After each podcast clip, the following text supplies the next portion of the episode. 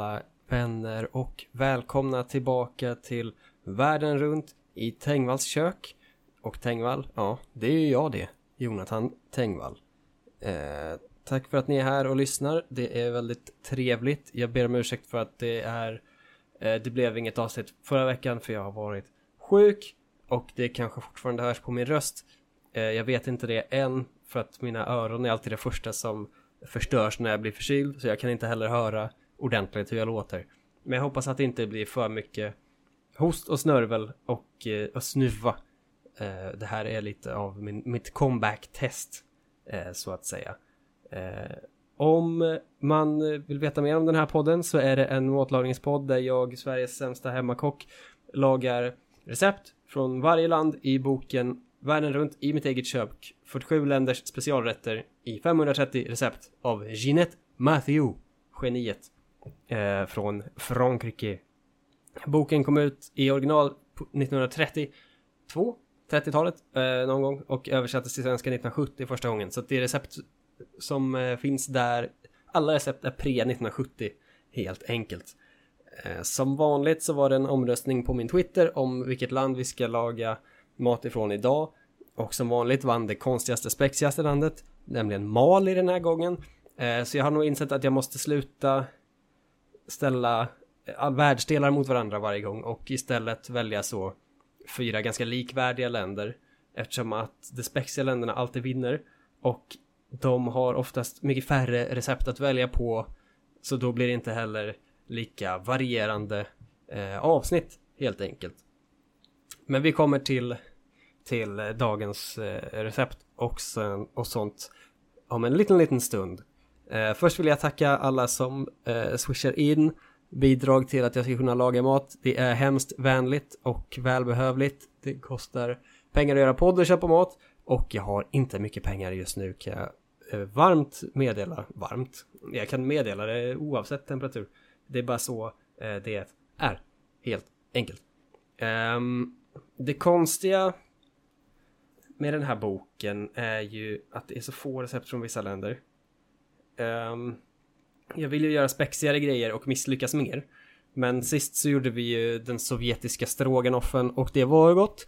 Eh, kommer inte ihåg vad jag gav den för betyg nu men jag tror att jag nog gick in och sänkte den till 3 av 5 i efterhand för att det var ju kött, potatis och grädde gott men det var inte det var inte 4 av 5 det var inte eh, inte inte liksom matupplevelsemässigt men det var gott det var det det måste jag säga. Eh, jag hoppas att jag, eller jag har inte förlorat någon, någon smak och jag har inte haft någon covid så vitt jag vet. Så att det här borde, jag borde kunna göra det här receptet rättvisa som vi ska laga idag i alla fall. Um, men innan vi tar tag i recept och innan min eh, röst försvinner lite till så ska vi först ha en liten paus för att vi måste lära oss om Mali och det gör vi bäst i faktarutan. Kör!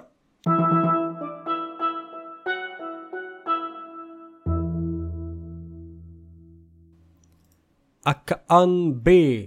Frågetecken. Och välkommen till Mali. Det stora, kanske tvådelade landet i syd. En västafrikansk jätte som är känt för den elegante Fredrik Kanoté, Timbuktus grova kulturella appropriering av eh, artistnamn och den där killen som tyckte det var en bra idé att köra motorcykel rakt igenom ett inbördeskrig, om du minns. Det är geniet. Det är tuffa tider just nu för malierna så vi försöker liva upp eh, det hela med ett riktigt fint recept ifrån ett land vars matkultur består av hirs, jordnötter, jams och mango.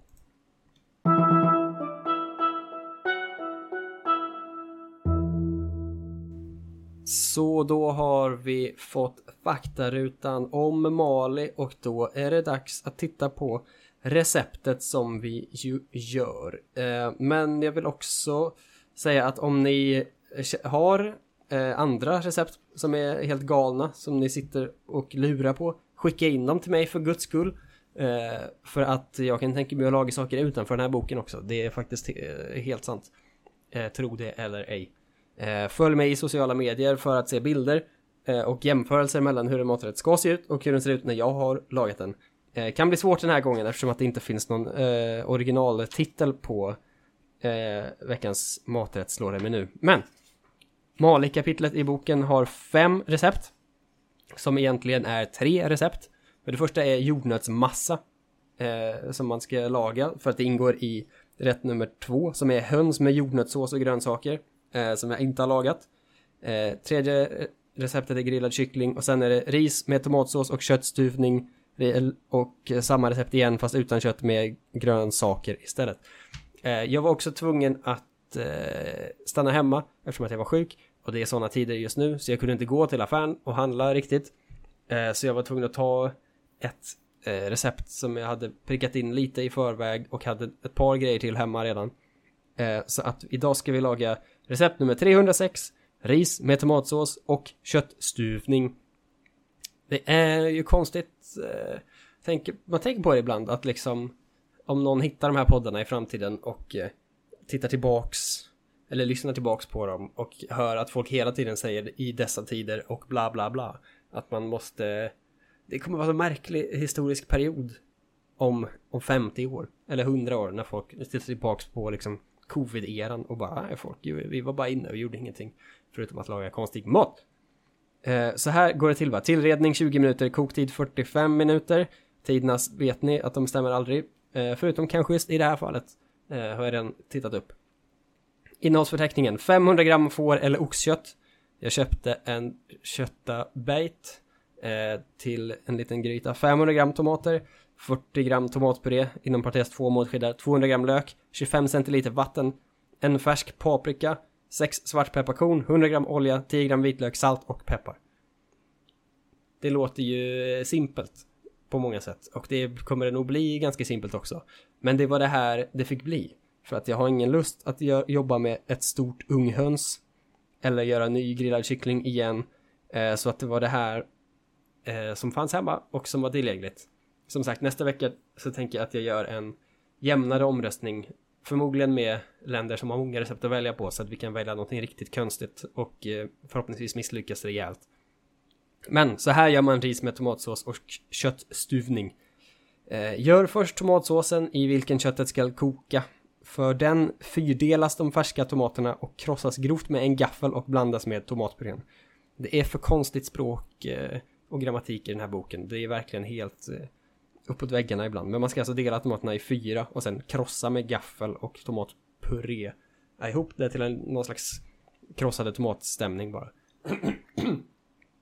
Stycka nöt eller fårköttet i 2 cm kuber. Det är samma 2 cm kuber som förra eh, veckan, eller förra avsnittet. Det är märkligt att de alltid återkommer. Eh, samma, samma princip i Mali och i Sovjet. Det hade man inte trott att de liksom, att de länderna hängde ihop så matmässigt på det sättet. Hetta upp olja i en gryta och bryn hälften av löken där i och så köttkuberna. Och så köttkuberna, alltså efteråt.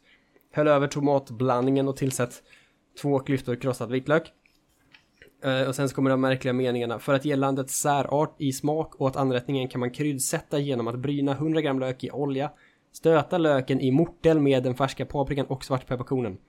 Så alltså man ska alltså ta hälften av löken Eh, och eh, bryna den först med köttet och sen ska man ta resten av löken, andra halvan och eh, krossa med svartpepparkorn och färsk paprika och liksom bryna den samtidigt. Så att man ska alltså göra två separata halvlöks bitar på något sätt. Men det, det, det, det, ska jag göra, det kommer göras. Jag har ingen mortel tror jag, men jag får liksom mosa svartpepparkorn på något annat sätt för det tror jag att jag har hemma. Eh, späd med vatten och låt koka på svag värme 45 minuter, salta och peppra. Sen kommer den märkliga risdelen här. Gör under tiden i ordning riset. Skölj det och låt det koka på stark värme 10 minuter i mycket vatten. Häll därpå bort vattnet som står över riset. Avsluta kokningen på svag eld med lock. Riskornen ska vara kokta men inte grötiga. Gör en risrand med köttet i mitten överhällt med sås. Det är, det är ett konstigt språk. Det är ett konstigt sätt att koka ris på. Jag vet inte vad vad de menar ens riktigt. Jag tror bara att jag kommer koka ris ganska vanligt. Eh. jag försöker försöka göra det här rättvisa på något sätt. Eh, men jag tror att köttstuvningen kommer bli som den ska. Riset, ingen aning, det blir nog ris. Eh, så nu är det dags för mig att gå och förbereda och sätta igång allting. Och sen hörs vi igen mitt i matlagningen ungefär som det brukar vara. Hej hej!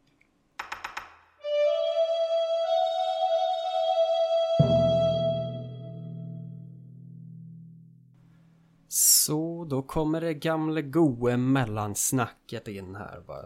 Eh, köttstuvningen står på puttring, småkokning, 45 minuter. Kanske 40 kvar. Eh, jag ska snart, eh, halva den tiden eh, kanske jag ska gå och koka lite ris till. Det ska man ju ha. Eh, det ser ut som en köttgryta med tomat i ungefär. Jag vet inte riktigt eh, vad jag ska säga om det. Det är första gången på länge i den här boken där man inte ska skala tomaten. Det är ett tema innan har jag märkt. Att de vill ofta att man ska skala tomaten innan. Och jag tror kanske det hade hjälpt här. För att nu är väldigt mycket liksom eh, mosa tomaterna med tomatpuré gjort. Eh, men det är väldigt mycket bara tomatskal som ligger kvar. Och eh, sen liksom innehållet har bara runnit ut i, i resten av grytan. Eh, så att jag vet inte riktigt varför eh, om det är korrekt, om det ska vara så. Men så är det, så det kommer vara stora tomatbitar. Inte ett stort fan av det, vi får se hur det eh, landar sen. Eh, sen ska man göra då en risrand av någon anledning och hälla eh, i mitten överhällt med sås. Ja, det, det blir väl någonting det. Ehm, men eh, vad är egentligen skillnaden på en stuvning och en gryta? jag vet inte spekulation. Stuvning eh, kanske man gör i grönsaker. En gryta kanske är mer eh, av en eh, såsbaserad liksom. Fast det borde inte stämma heller eftersom man gjorde en tomatsås. Eh, Medan en stuvning liksom görs i andra ingredienser. Nu ska vi... Eller gryta bara inte riktigt matord utan gryta är själva Eh, stuvning är en matlagningsmetod där en produkt täcks av en sås som består av rädd mjölk eller grädde. Inget av det är med.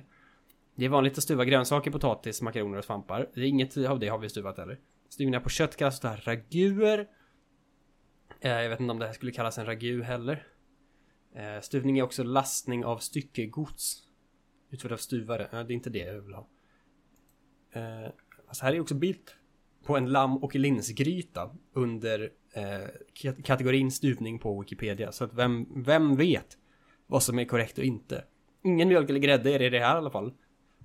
Ragu är en maträtt, en stuvning av bitar av skuret kött, fågel eller vilt, ofta med tillsatt av potatis, lök, svamp eller liknande. Det här är ju mer rätt, för att vi har ju kött i bitar och lök. Termen används som visk, vissa fiskstuvningar, till exempel ålragu. Fy fan, det är ju någonting jag skulle vilja laga i, i podden. Det fanns ingen eh, klicken, blålänken ålragu tog mig bara till europeisk ål så att, eh, Jag vet inte om det är någon ål med i den här, vi får, jag, jag ska kolla.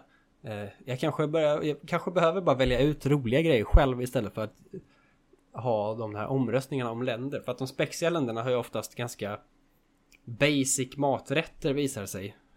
Eh, Antagligen för att de har gjort mindre research på Mali än på liksom England eller Spanien och därför var jag så här, okej okay, vad har de här? De har det här köttet, bam. Vad har de, vad är deras specialgrej? Jordnötssås, typ. Bam, då gör vi ett recept med det. Och sen är det klart liksom.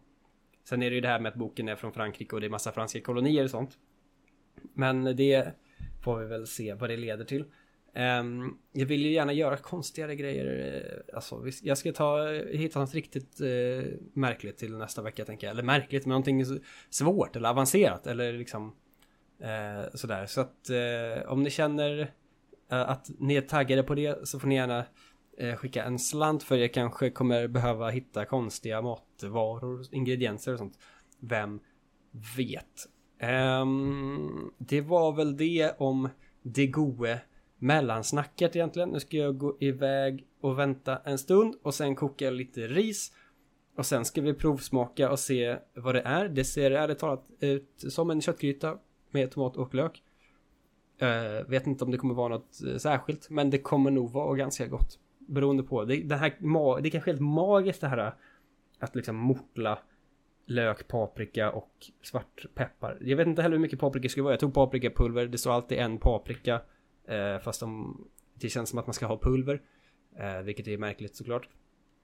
Så att vi får vänta och se helt enkelt. Jag kommer tillbaks eh, efter den här gingen.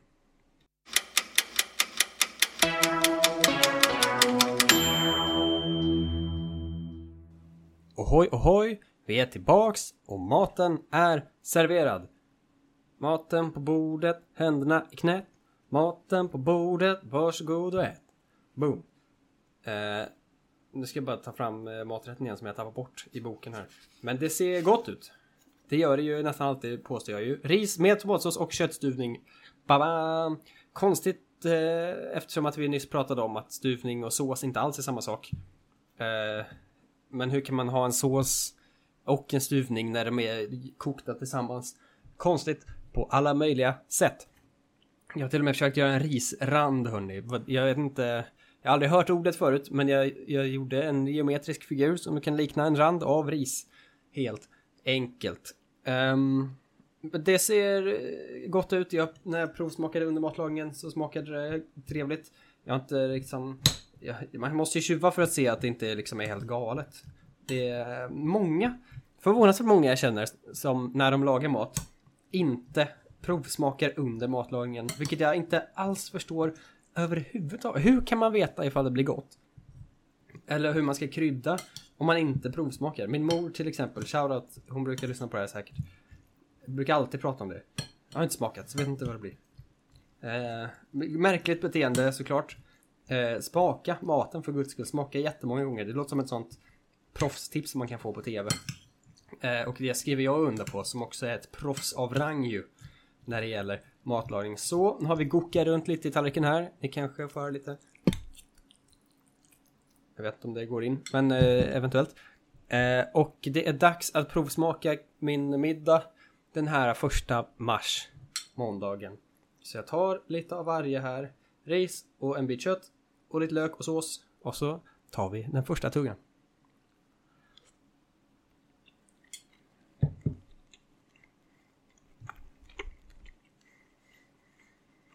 Mm.